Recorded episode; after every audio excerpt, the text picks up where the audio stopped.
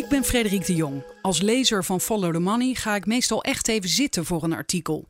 Verhalen waar zo lang aan gewerkt is, kun je bijna niet in vogelvlucht tot je nemen. Het liefste zou ik willen dat de redacteur naast me zat om uitleg te geven. En dat is nu het geval. Welkom bij FTM Audio. I know you're gonna dig this. Sam Gerrits, je artikel staat online. Waar gaat het over? Het gaat over hoe Groningen uh, stelselmatig gedupeerd is door de NAM in uh, de afgelopen decennia. En dat is dus Exxon en Shell. En als argeloze voorbijganger dacht ik even van... hé, hey, een verhaal bij Follow the Money over Groningen. Hebben we daar niet voldoende artikelen over gezien?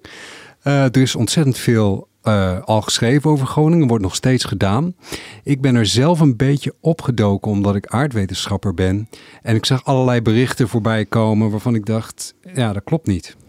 Er wordt bijvoorbeeld gesproken van dat de oorzaak van de aardbevingen uh, compactie is van de gasvoerende laag. Terwijl, ja, het is. Compactie? Ja, dus samendrukken van, van de gasvoerende laag. Terwijl het zijn natuurlijk gewoon breuken, net als in elk ondergrondsveld die uh, bewegen. Ik bedoel, het is, zandsteen is best hard. Dus je, je hebt het onderwerp in eerste instantie benaderd vanuit de grond eigenlijk, vanuit ja, de aarde eigenlijk vanuit de aarde. Daar ben ik mee begonnen. Dat zie je ook. Mijn eerste stukken gaan eigenlijk over: zijn het echt zware aardbevingen?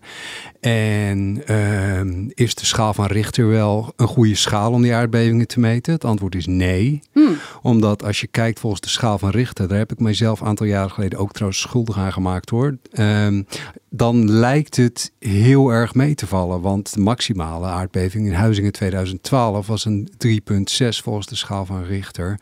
En in de jaren 90 is er een aardbeving 5,7 geweest in Limburg. En dan denk je van, nou jongens, dat valt, valt dus wel mee. mee. Het verschil is dat de aardbevingen in Groningen ontzettend ondiep zijn.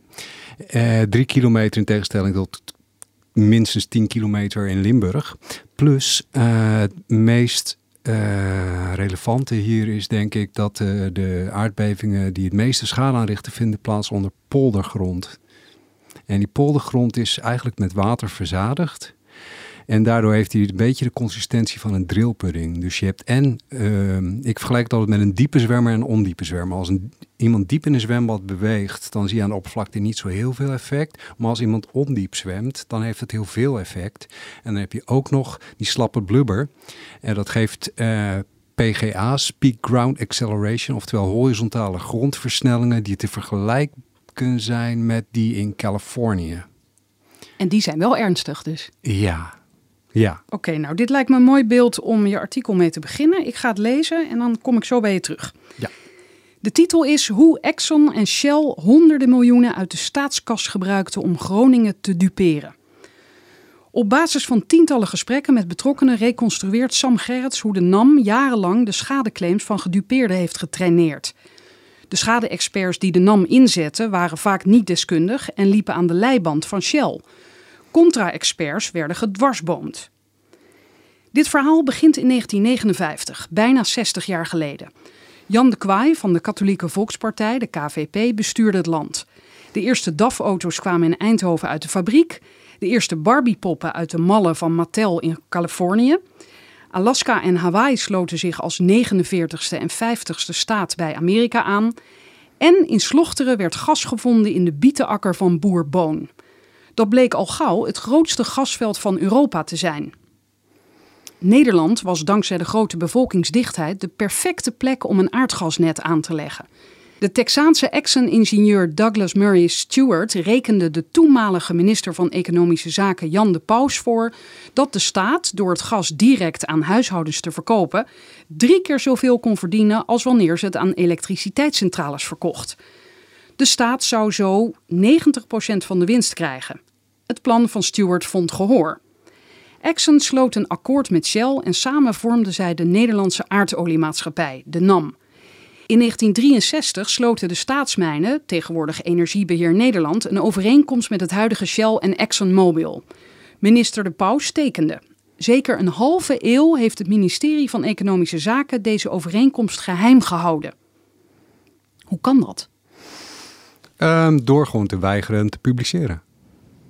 Maar niemand, eh, ja, niemand wist er dus van, kennelijk. Uh, jawel, er, heel veel mensen wisten Ah. ervan. Er is ook herhaaldelijk gevraagd door allerlei collega's van ons om, uh, om die overeenkomst maar eens een keer te publiceren. Dat hebben ze nooit gedaan. Dus het was een publiek geheim dat die overeenkomst er was, maar Ja. er was geen bewijs. Dat klopt.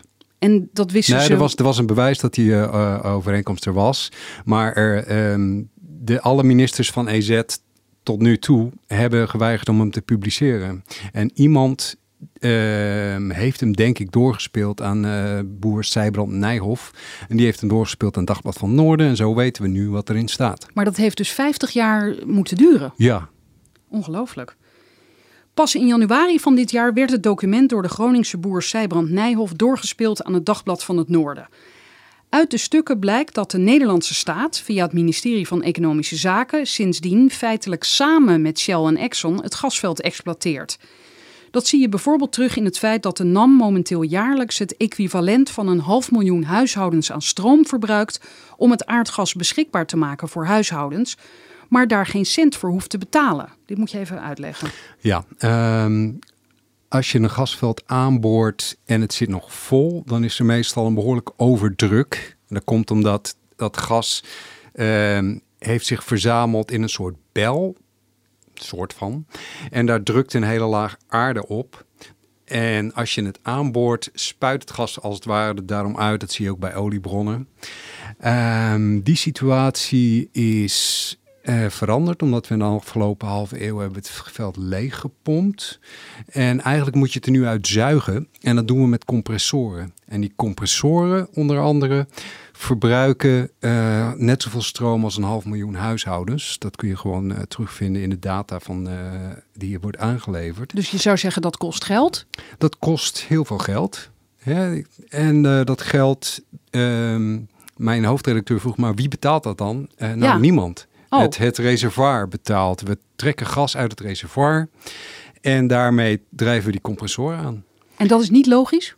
Uh, het zou logisch zijn dat de staat de NAM daarvoor een rekening uh, vraagt. Hè? Dat de staat zegt, jongens, het kost gewoon geld. Jullie verbruiken gas.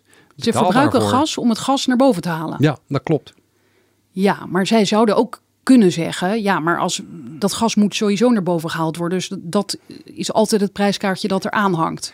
Uh, ja, maar je ziet dat uh, de staat doet dit ook met Vermilion. Vermilion heeft dezelfde soort overeenkomst. Vermilion is een klein bedrijfje wat ook de kleine veldjes aanprikt.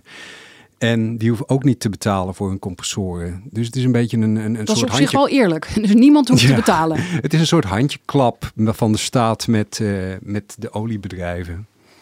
En uh, ja, daaruit kun je denk ik afleiden dat, uh, dat de staat een dikke vinger in de pap heeft bij de gaswinning. Ja.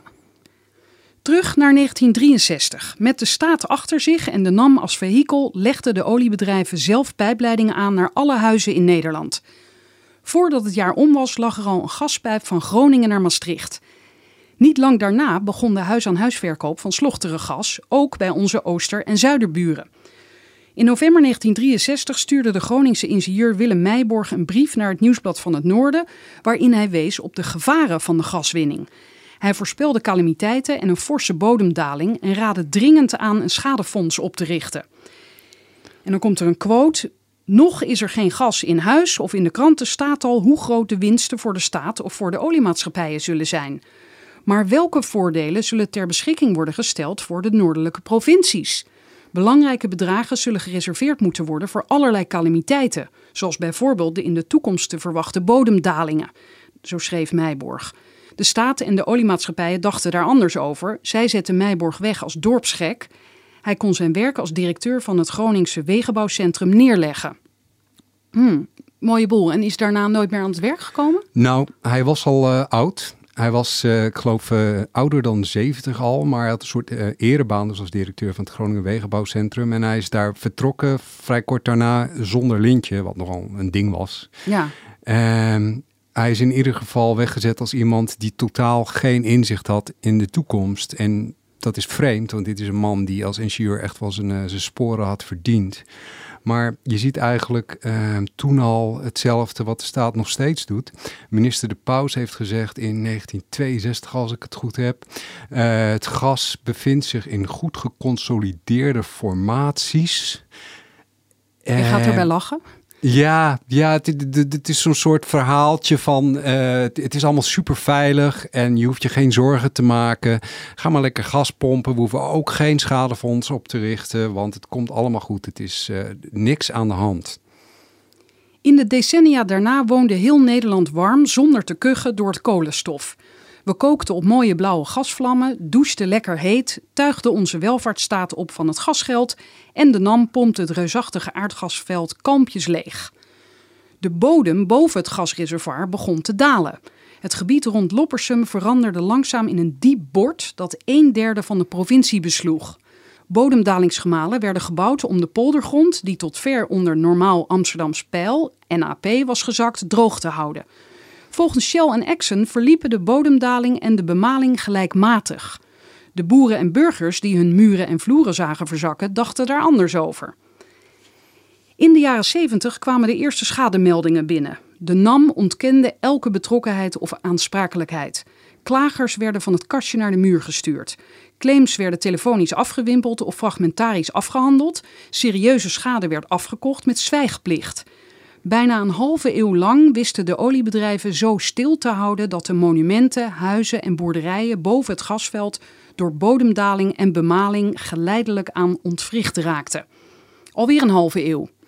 Uh, ja, ja, het is eigenlijk gewoon, ik beschrijf de geschiedenis eigenlijk vanaf 1959 tot 2018.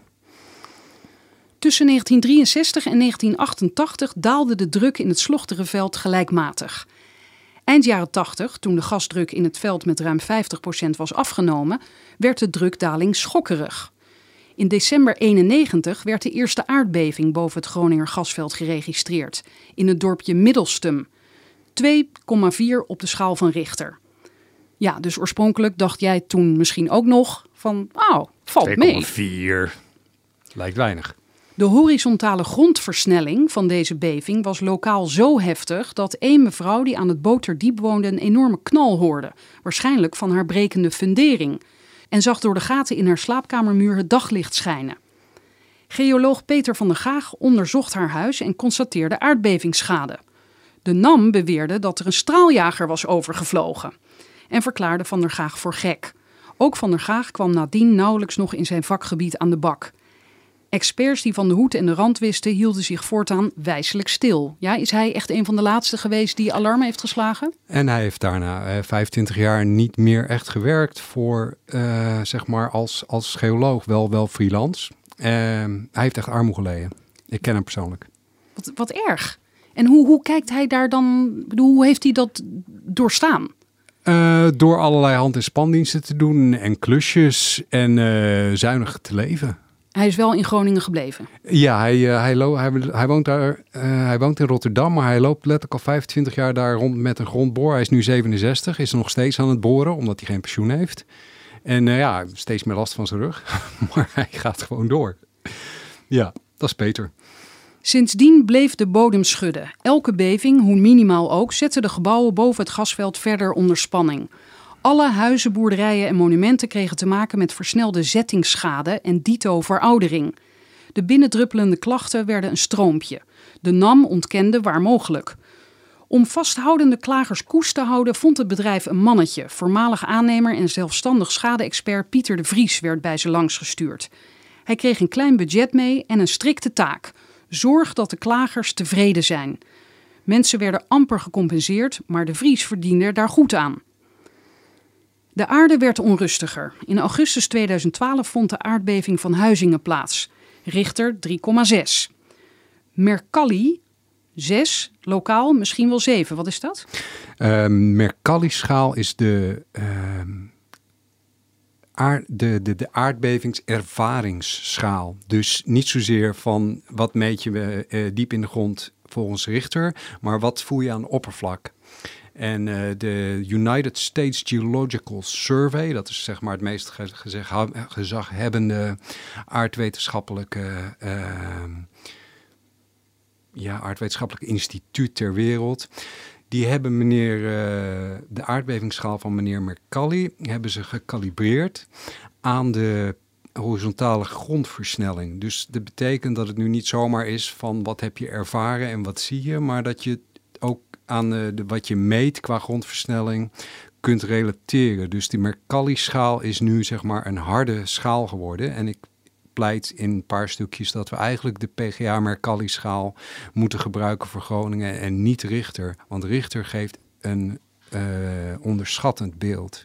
En dit getal, eh, want eh 6 en 7 van die Mercalli, dat is hoog. Ja, dat is relatief hoog. Het is, of, ehm, het is, het is midden tot hoog. Ehm, we zullen in Groningen nooit aardbevingen krijgen zoals in Japan. Maar omdat eh, de huizen in Groningen er niet op gebouwd zijn, is eh Mercalli 7 en misschien zelfs 8 maximaal mogelijk, eh, is, is vrij ernstig. Ja, en je schrijft hier dan ook: de schade in het aardbevingsgebied was groot. De NAM ontving ruim 2000 schademeldingen. Flinke, serieuze schades, overlangs gescheurde muren, ontwrichte fundamenten. Het bedrijf kon de bevingsschade niet langer ontkennen. Shell en Exxon overlegden in het geheim. De mijnbouwwet, opgesteld tijdens de exploitatie van de staatsmijnen in Limburg, was duidelijk. Exploitanten moeten er alles aan doen om schade te voorkomen en dienen alle door hen veroorzaakte schade te vergoeden. Dat betekende in Groningen niet alleen de aardbevingsschade, maar ook de schade van decennia bodemdaling en bemaling, van het aanleggen van transportleidingen en de interacties van al deze verstoringen van de bodem met elkaar. Maar dat zou veel en veel te duur worden. Bovendien zouden de staat en de NAM, en dus haar beide aandeelhouders Shell en Exxon, daarvoor opdraaien. En er was geen schadefonds. De oplossing die de oliebedrijven bedachten, waarschijnlijk na lang beraad met bedrijfsjuristen en met instemming van economische zaken, was slim. Ze zouden zelf onder de vlag van de NAM een schadeloket openen waar uitsluitend aardbevingsschade ter beoordeling kon worden voorgelegd. Ja, dat klinkt best logisch, toch? Eh, nee, omdat ehm, de, zoals ik memoreer in de eerdere paragrafen, de bodemdaling door bemaling en gaswinning, die heeft eh, eigenlijk zeg maar de, de, de panden eh, ten eerste al heel veel schade Oh, ja. veroorzaakt door de ongelijkmatige verzakking. Maar als je dan al die panden die allemaal on- onder spanning staan en scheef staan door de bemaling, als je daar een aardbeving overheen doet, dan krijg je veel meer schade dan Ja, als dus het de- alleen de aardbeving zou zijn. Ja, dus je hebt al de winning, daar is schade van, en dan daarna de aardbeving. Oké, maar zij openen dus een eh, loket waar je alleen eh, terecht kon met aardbevingsschade. Ja. En dan schrijf je hier ook, dat zou de claims binnen de perken houden. Ja, dat hoopte zij dus. Immers, wanneer je diverse oorzaken van schade losziet van elkaar, kun je makkelijker volhouden dat elke oorzaak apart nooit de totale schade kan verklaren. Ook als duidelijk is dat de schade als geheel aan de gaswinning te wijten is. Bovendien konden de olieboeren via dat eigen loket de volledige controle over de schadeafhandeling houden. Zo rolden ze de tactiek uit die nu bekend staat als het oude schadeprotocol. En dat houdt in maximaal inzetten op het ontkennen en betwisten van aansprakelijkheid. Het verband tussen aardbevingen en schade aan panden moest zoveel mogelijk worden ontkracht. Het NAM schadeloket opende in het najaar van 2012 en kreeg van meet af aan een gestage stroom schademeldingen te verwerken. De ellende die decennia lang genegeerd was, kwam eindelijk los. Ja, en hier wil ik even opmerken. Je hebt hier dus in 2012 openen ze een loket. Terwijl zeker, ik, ik weet zeker dat ze in de jaren 80 dat er al schademeldingen waren. Dus, en de eerste aardbeving is in 1991.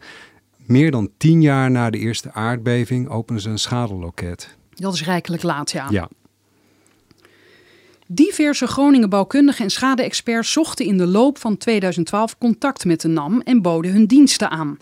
Zij werden afgepoeierd met de boodschap dat de NAM al jaren zelf de meldingen afhandelde en geen externe experts behoefde. De experts vonden dat vreemd. Hoe wilde de NAM zoveel claims beoordelen zonder bouwkundige of aardwetenschappelijke kennis van de ondiepe Groningse bodem in huis te hebben? Het antwoord van de NAM was Pieter de Vries. De schadeafhandeling van de NAM stelde al niet veel voor, maar nu ontspoorde het proces volledig. Schadewegpoetser de Vries kreeg ineens 2000 meldingen te verstouwen. Dat was te veel voor zijn eenmansbedrijfje, zeker omdat hij niet eens bouwkunde had gestudeerd.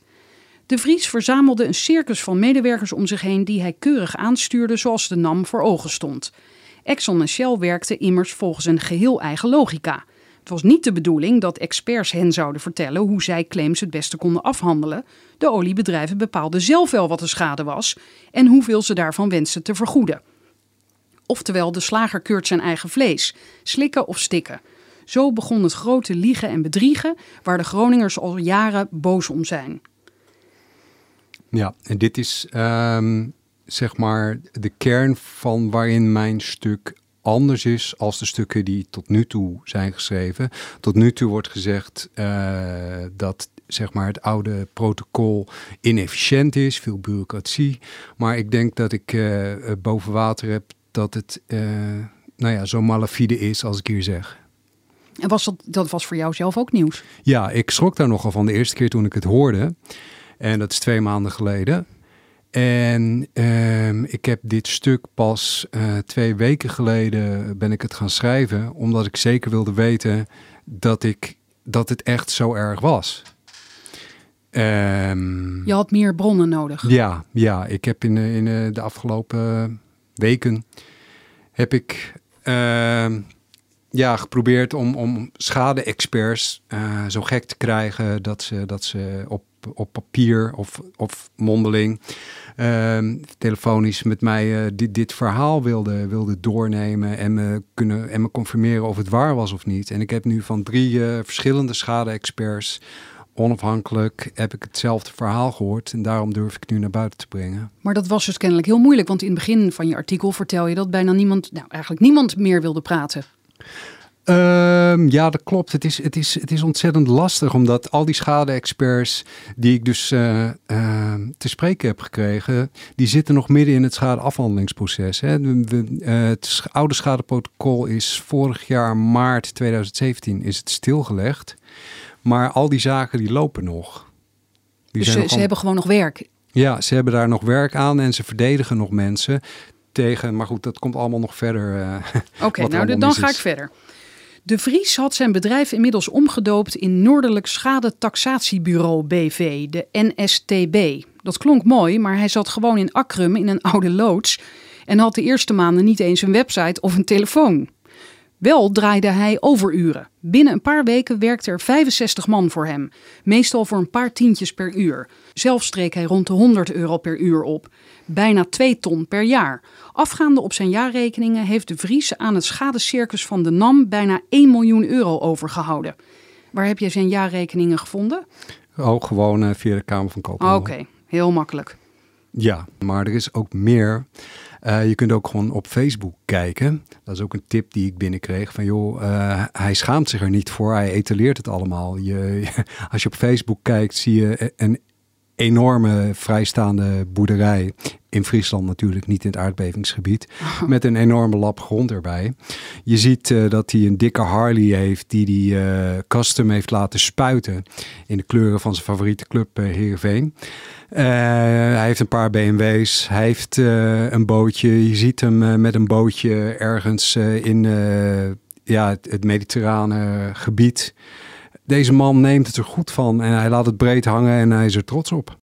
Begin 2013 kwamen de schade-expertisebedrijven die door de NAM waren afgepoeierd alsnog in het geweer. Mensen die zich door het NSTB gedupeerd voelden, benaderden hen voor contra-expertise. Ze wilden een second opinion. De rapporten van de Vries en zijn vriendjes waren zo bedroevend slecht dat vrijwel iedereen die door hen was geholpen, tussen aanhalingstekens, boos was.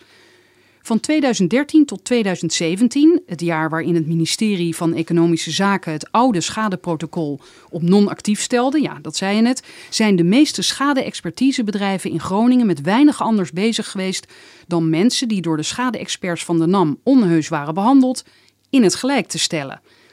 Ook deze bedrijven namen extra mensen aan. Zo groeide het schadecircus rondom de NAM tot ongekende proporties. Honderden miljoenen euro's zijn daaraan besteed. De ellende die de contra-experts tegenkwamen was immens. Elke dag zagen ze huilende mensen met enorme schade aan hun huis die grotendeels niet vergoed werd. Huisartsen, ziekenhuizen en GGZ-instanties merkten het ook. Het aantal hulpverzoeken nam stormachtig toe. De GGD Groningen deed er in 2017 uitgebreid onderzoek naar. Sinds 2013 waren lichamelijke klachten onder Groningers met aardbevingsschade aanzienlijk toegenomen en het aantal angst- en depressieklachten was alleen al in dat jaar bijna verdubbeld. De schaderapporten van het circus De Vries, mensen zonder enige relevante opleiding, waren schrikbarend slecht. Elke bouwkundige of aardwetenschappelijke onderbouwing ontbrak. Ze gebruikten simpelweg een door de NAM bedachte matrix met daarin drie letters. A was een direct gevolg van de aardbevingen. B was reeds aanwezige schade, verergerd door aardbeving. En C was schade die niet door een aardbeving veroorzaakt was. De kolommen leken lukraak ingevuld, meestal met een C. Opvallend is dat de term gebrek even prominent figureert als de term schade. En er niet gerept wordt van aardbevingen, maar van het onderhavige evenement, een slechte vertaling van het Engelse event. De ontkenning van enig verband tussen de aardbevingen en de schade zat al ingebakken in de formulering van de experts, tussen aanhalingstekens. Ja, um, mensen lieten ook door onwetendheid zich hiermee afschepen. Ja, ja, er zijn duizenden van dit soort rapporten in omloop in Groningen. Mocht er ooit een parlementaire enquête komen, dan raad ik aan om die rapporten eens allemaal op te vragen. Wat raad je nu vast aan aan de parlementariërs die nu luisteren, bedoel je? Mochten ze luisteren. Nee, maar zoiets als uh, het onderhavige evenement, dat staat dus voor een aardbeving. En dat is dan ook nog een slechte vertaling van het Engelse event. Want in het Engels is een aardbeving een event, nee toch? Ja, jawel. jawel. Oh. Seismic event. Maar oh. als je opzoekt in het Nederlandse woordenboek evenement, dat is altijd een verplaatsbaar gebeuren. Weet je wel, dat is een, weet ik ja. veel wat, Radio 538 festival of zo ja, ja, ja. Maar er was dus geen enkele bewoner die zei van wat is dit er voor een raar verhaal? Natuurlijk, natuurlijk wel. Daarom zijn ze ook zo boos. Ja, je, inderdaad. Je voelt je belazerd. Je weet dat je belazerd wordt. Er komt iemand die je kent, die brandweerman is, komt langs. En die zegt, die gaat even je schade inspecteren. En dan komt er later een rapport met al die foto's. Hè, er worden 200 foto's gemaakt. En dan staat erin dat het merendeel geen aardbevingsschade is. Terwijl jij zeker weet dat er na die uh, bewuste augustus uh, eh, 2012 schoten de scheuren in de muren. Ja, die mensen hebben het gewoon zelf gezien. Ze waren erbij. Ja, ze waren erbij. Aanvankelijk noteerden de Vries en zijn mensen hier en daar een A, maar het werden er gaandeweg minder. Onder Groningse contra-experts ontstond de grap dat het toetsenbord van de Vries zeker weer eens had vastgezeten. De rapporten van de NTSB bestonden steeds vaker uit lange reeksen C's. En je hebt hier ook een foto van zo'n rapport erbij gevoegd. Hè? Ja, dit is een vrij vroeg rapport, dus er zit nog een B-schade in. Oh ja, ik zie het. Een B, twee keer een B en drie keer een C. Ja. In Groningen ging het intussen als een lopend vuurtje rond dat je schade kon melden. Het werd zo druk bij het NAM-loket dat er naast het circus van Pieter de Vries een tweede circus van 65 man bij kwam. Arcadis, dat ook brood zag in de klus en net zo weinig scrupules had als de Vries. Wat contra-experts aantroffen als Arcadis de schade had beoordeeld, was van hetzelfde kaliber als het werk van de Vries, zo niet erger. Er werd steeds meer schade ondergebracht in de categorie C. Dat begon vrij onbeholpen, maar de NAM-experts werden creatief. Ze kwamen met verklaringen als achterstallig onderhoud, thermische schade, notabene door inwerking van de zon op de noordkant van panden. Oh ja, bevingsschade door langsrijdende vrachtwagens over wegen waar zelden een vrachtwagen kwam. En zelfs werd gezegd, u slaat te hard met de deuren. Nee, dit staat er serieus in. Ja, ja, ja. De beroemde Groninger Jan Mulder kreeg te horen dat de schade aan zijn huis waarschijnlijk aan mollen te wijten was. Eén schade-expert vertelde me dat hij vragen moest stellen als: Zegt u nou eens eerlijk, zat die scheur er nu eerder wel of niet? Heeft u ook foto's van daarvoor, toen de gevel nog heel was? Had u bijvoorbeeld niet een tuinfeestje? Dat werd wat al te doorzichtig. Exxon en Shell huurden daarom een derde bureau in. Ditmaal het gerenommeerde ingenieursbureau Witteveen en Bos, dat voor veel geld een dikke multiple choice richtlijn ontwierp. De andere schade-experts, tussen aanhalingstekens van de NAM, konden voortaan kiezen uit een smorgasbord van redenen waarom een schade onder C geschaard moest worden. Er rijdt veel verkeer langs, konden ze zeggen. U hebt op de slappe bodem gebouwd. Er groeit een boom naast uw muur, etc. De schaderapporten werden dikker, mooier en overtuigender, maar ze werden stuk voor stuk gevuld met de letter C. Oftewel, even in herinnering dat het niks te maken heeft met een aardbeving. Ja. De kritiek in de Tweede Kamer op de wijze waarop de NAM met de schademeldingen omging nam toe. Om daaraan tegemoet te komen richtte de NAM het Centrum Veilig Wonen, CVW, op. Dat nam vanaf begin 2015 de zaken van Exxon en Shell over. Deze nieuwe organisatie zou op gepaste afstand van de olieboeren komen te staan. Er werd een hagelnieuw kantoor gebouwd in Appingedam, waar 150 mensen kwamen te werken. Maar al snel ontstonden er twijfels over de onafhankelijkheid van het CVW. Nieuwe werknemers moesten hun laptop op het NAM-hoofdkantoor in Assen ophalen en dienden via Shell in te loggen, zodat een Shell Case Manager via de TeamViewer kon meekijken hoe ze hun werk deden. Ja, ja. Wie voor gedupeerde opkwam, werd volgens mijn bronnen prompt buiten de deur gezet. Medewerkers en advocaten die ik heb gesproken vertelden dat de juristen van Shell Legal achter de schermen de gang van zaken binnen dat CVW volledig bepaalden. Zij moesten schadevergoeding minimaliseren en verdiensten maximaliseren. In 2016 verdiende dat CVW 2,4 miljoen euro aan de afhandeling van de aardbevingsschade. Er ontstond een cultuur waarin CVW's juristen bewust de grens opzochten ten nadele van de schademelders. Dan wachtte het CVW af of de gedupeerde een rechtszaak zou voeren. Arcadis had als medeoprichter en aandeelhouder van de besloten vennootschap, CVW, een flinke vinger in de pap. Het bedrijf verdiende al goed aan het schrijven van dikke rapporten in de opdracht van de NAM. Deze rapporten werden vervolgens door het CVW beoordeeld. Als je schaderapporten gemaakt door je eigen aandeelhouder moet beoordelen, is de uitkomst van zo'n evaluatie zelden verrassend. Achter de schermen zetten de oliebedrijven alles in het werk om de afhandeling van de schadedossiers te traineren en te vertragen. Eén jaar vertraging was normaal, twee of zelfs drie jaar kwam ook voor. Mijn bronnen melden dat Shell en Exxon bewust aanstuurden op een stuwmeer aan onbehandelde dossiers door het opstellen van contra-rapportages stelselmatig tegen te werken en door incompetente werknemers op de schadeafhandeling te zetten, zodat dossiers zoek raakten. En toen bedachten ze hun pièce de résistance. Lees ik dan dit ding? Nee, hè? dat Ehm, grijze? Dat grijs ding, eh, nee, dat kunnen we skippen. Want ehm, dit, is, dit is een uitleg van hoe ze dat deden. Dit is gewoon een illustratie Een eigenlijk. illustratie van eh, hoe ze het, de vertragingstactieken. Oké, ja. In de mijnbouwwet is vastgelegd dat de NAM zowel schade-expertise als contra-expertise moet vergoeden. Contra-expertise werd door de NAM tot maximaal 130 euro per uur vergoed. Na de oprichting van het CVW werd de vergoeding teruggeschroefd naar maximaal 95 euro per uur. In hun eerste rapporten werkten de contra-experts precies zoals ze dat al jaren voor verzekeraars deden. Ze gingen naar een pand, beoordeelden de schade, overlegden met de eigenaar, schreven een schaderapport en na afloop telden ze hun uren. Meestal waren ze daar 14 tot 20 uur mee zoet. In 2014 werden alle contra-experts gesommeerd zich te melden bij de NAM. Zij kregen te horen dat, aangezien de NAM de expertise betaalde, het bedrijf wilde bepalen wat het gemiddeld aantal uren was dat de contra-experts aan een dossier mochten besteden. De Groningse schadebedrijven kregen een lijstje. Een rijtjeswoning moest in vijf uurtjes kunnen. Een hoekhuis had een geveltje extra, dus zes uur werk. Een boerderij was het meest tijdrovende object, maar moest in 12 uur kunnen.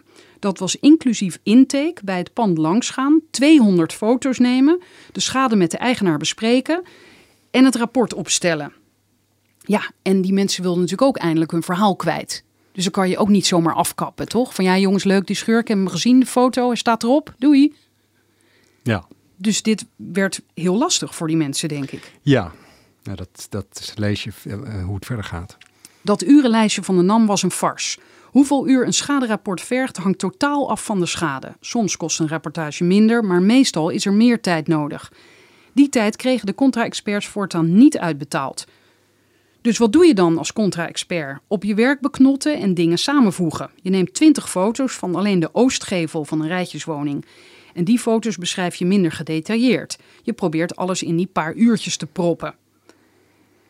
De schade-experts en juristen van de NAM, later het CVW, mochten echter wel onbeperkt uren schrijven. Shell en Exxon legden hiermee de basis voor institutionele rechtsongelijkheid.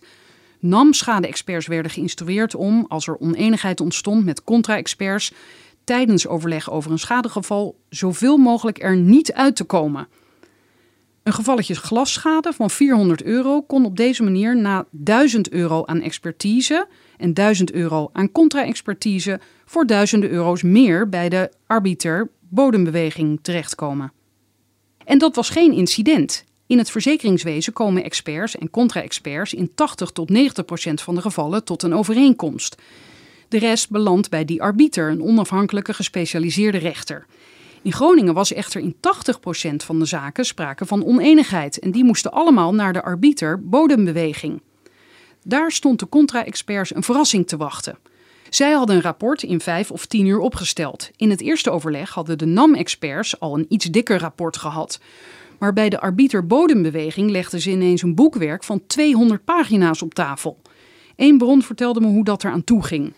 De NAM-expert zei dan: Ja, meneer de arbiter, we hebben het terdege onderzocht. Als contra-expert sputter je dan wat tegen. Dit stuk hoort hier niet bij, dat was bij aanvang helemaal niet aanwezig. Maar de arbiter of de rechter weet dat niet. Die ziet alleen maar een flutrapportje tegenover een heel boekwerk. Kijkt dan naar je contra-expertise-rapport en zegt: Het is niet veel. ja. Gronings. Ja. Veel van deze dikke rapporten waren geschreven door Witte, Veen en Bos. Ze zagen er indrukwekkend uit en er moet veel geld aan verdiend zijn. Eén contra-expert vertrouwde mij echter toe. Ik weet niet of jij wel eens zo'n rapport gelezen hebt. Dat is 200 pagina's lang copy-paste mistigheid. En dan komt op de laatste twee pagina's de conclusie C. Dus het heeft niks te maken met aardbeving, schade. Het is werkelijk walgelijk, zegt die bron. Ja, jij moet ook even zuchten, hè? Ja, ja ik, blijf, ik blijf van zuchten. Advocaat Martin Blokcel, die voor veel gedupeerde rechtszaken heeft gevoerd, vertelde me dat alle witte veen- en bosrapporten die hij tijdens die procedure zag, stuk voor stuk bureaustudies waren. De ingenieurs die die rapporten schreven zijn nooit ter plaatse geweest. Ook dat nog. dat, ho- dat was dus niet vereist, kennelijk. Nee. Er kwam geen veldonderzoek bij één huis van de gedupeerde aan te pas, geen foto van het fundament, nog een onderzoek naar de bodem onder het huis. De dikke rapporten zijn op kantoor geschreven. De keur aan grafieken, bodem- en grondsoortenkaartjes, geohydrologische analyses en andere dwarsdoorsneden van de bodem, waarmee de rapporten werden opgesierd, allemaal archiefmateriaal. De formuleringen lijken expres ingewikkeld te zijn om indruk te maken op de arbiter bodembeweging of de rechter. De uitkomst van al deze rapporten is dezelfde. De schade aan deze woning is geen mijnbouwschade. Want dat kan niet. Nee. Huh? Oké. Heb je Witteveen en Bos daarover gesproken? Nee, dat heb ik nog niet.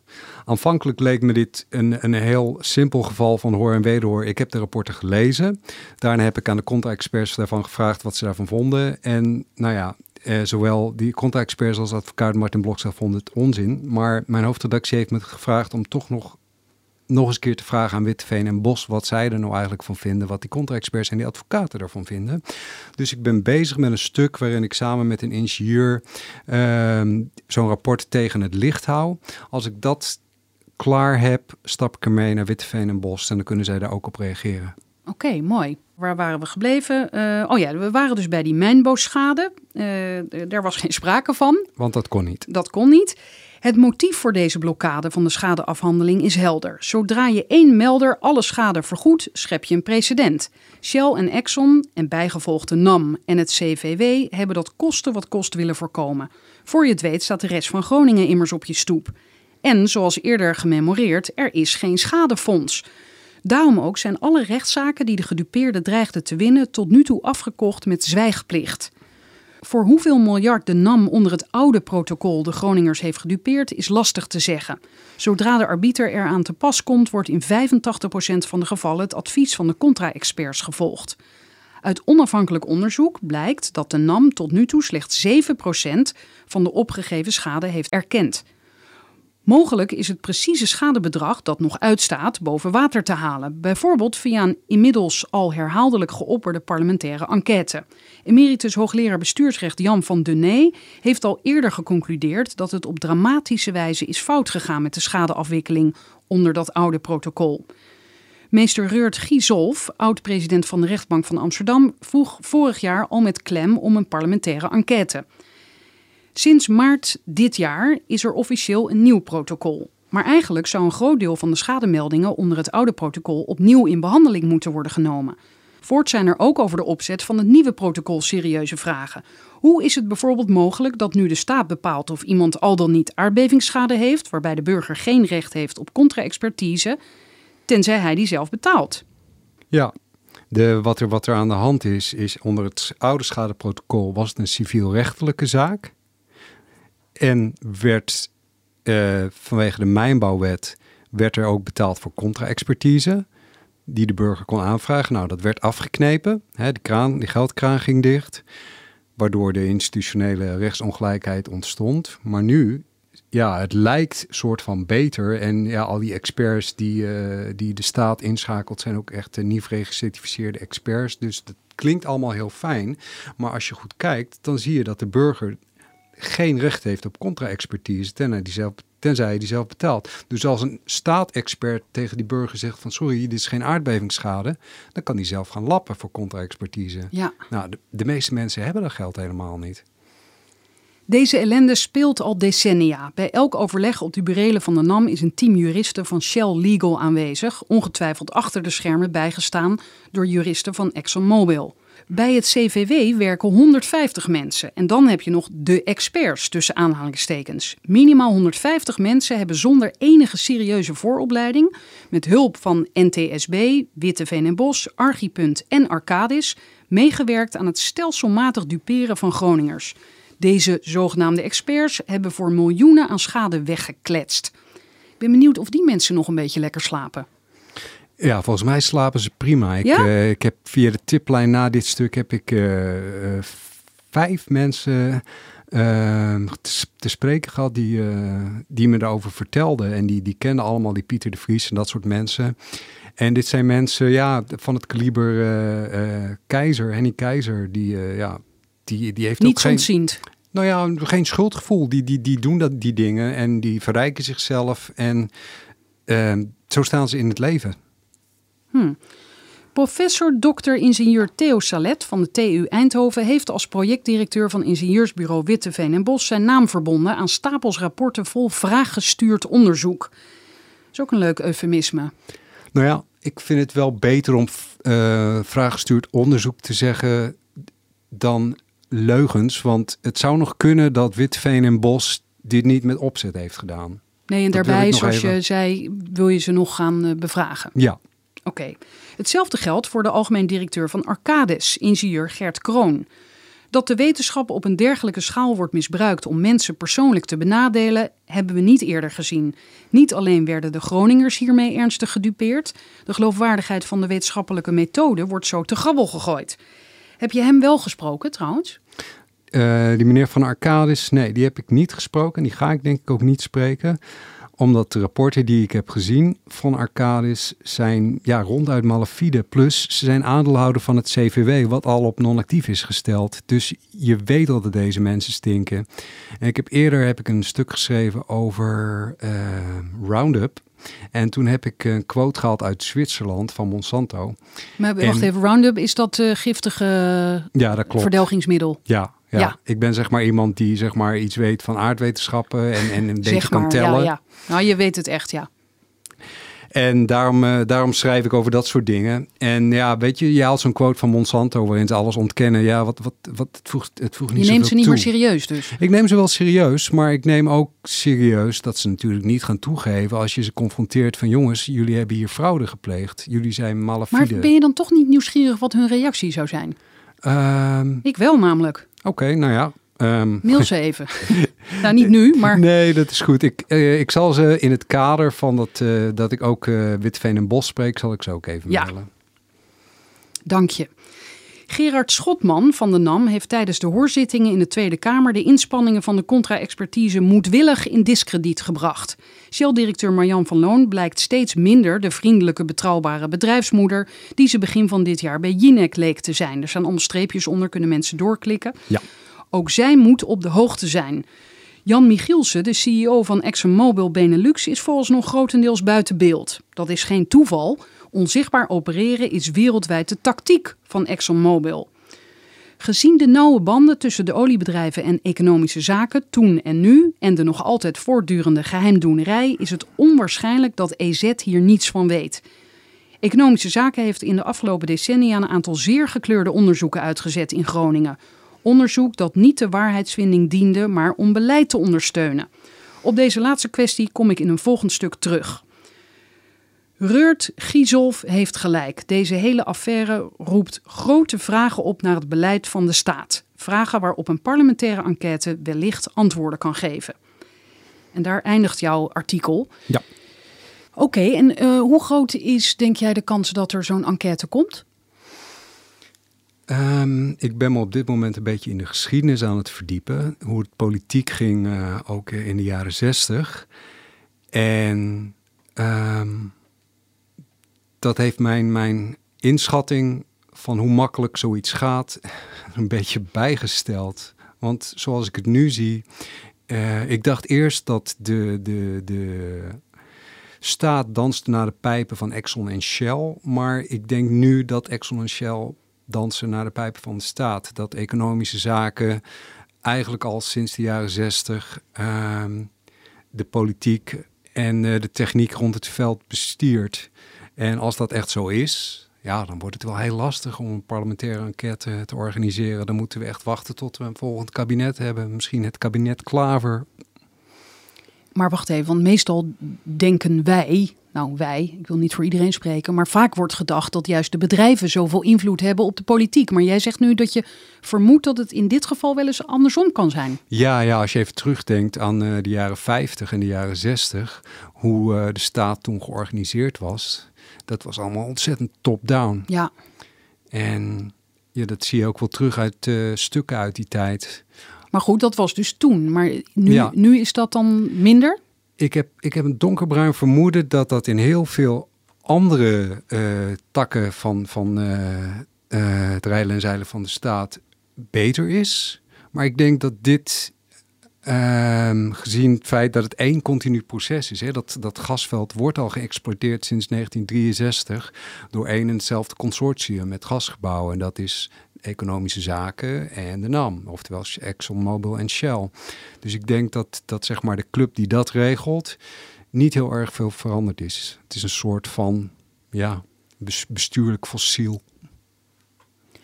Nou, nu is mij duidelijk uh, waarom dit onderzoek van jou uh, ook nodig was. Hè? Dat draagt weer wat bij aan dat enorme dossier of alle kennis die we al hebben over Groningen. Ja. Zijn de Groningers hier ook iets verder mee geholpen, denk je? Um, ik hoorde vorige week van een van die schade-contra-experts dat mijn stuk uh, um, een beetje zo goed wordt gelezen als de Bijbel in de Bijbelbelt in Groningen. dat is op zich leuk om te horen. Dat is hartstikke leuk om te horen, ja. ja. Maar krijg je ook reacties? Ja, ja. En wat ik zei, ik, eh, ik heb nog steeds tips uh, die ik moet nabellen. De, de reacties zijn overweldigend. En alle reacties bevestigen ook het beeld. En dat vind ik natuurlijk heel mooi als, als, als ik mensen bel die ik nog nooit eerder gesproken heb. En die zegt van nou ja, die Pieter de Vries, daar weet ik ook nog wel iets over te zeggen. Ja. Dus dit verhaal is nog lang niet afgelopen voor jou? Uh, nou, dit onderdeel van het verhaal wil ik even laten rusten. Ik wil uh, voort met, met andere aspecten. Uh, maar het verhaal is inderdaad nog niet afgelopen. Nee, nee. Dankjewel. Graag gedaan. Tot zover FTM Audio. Ga voor meer geschreven verhalen naar ftm.nl. Ik meld me snel weer met een audioartikel. Dag! Wil je weten wanneer er een nieuwe aflevering van FTM Audio online staat? Ga dan naar ftm.nl/slash Frederik en abonneer je op mijn nieuwsbrief.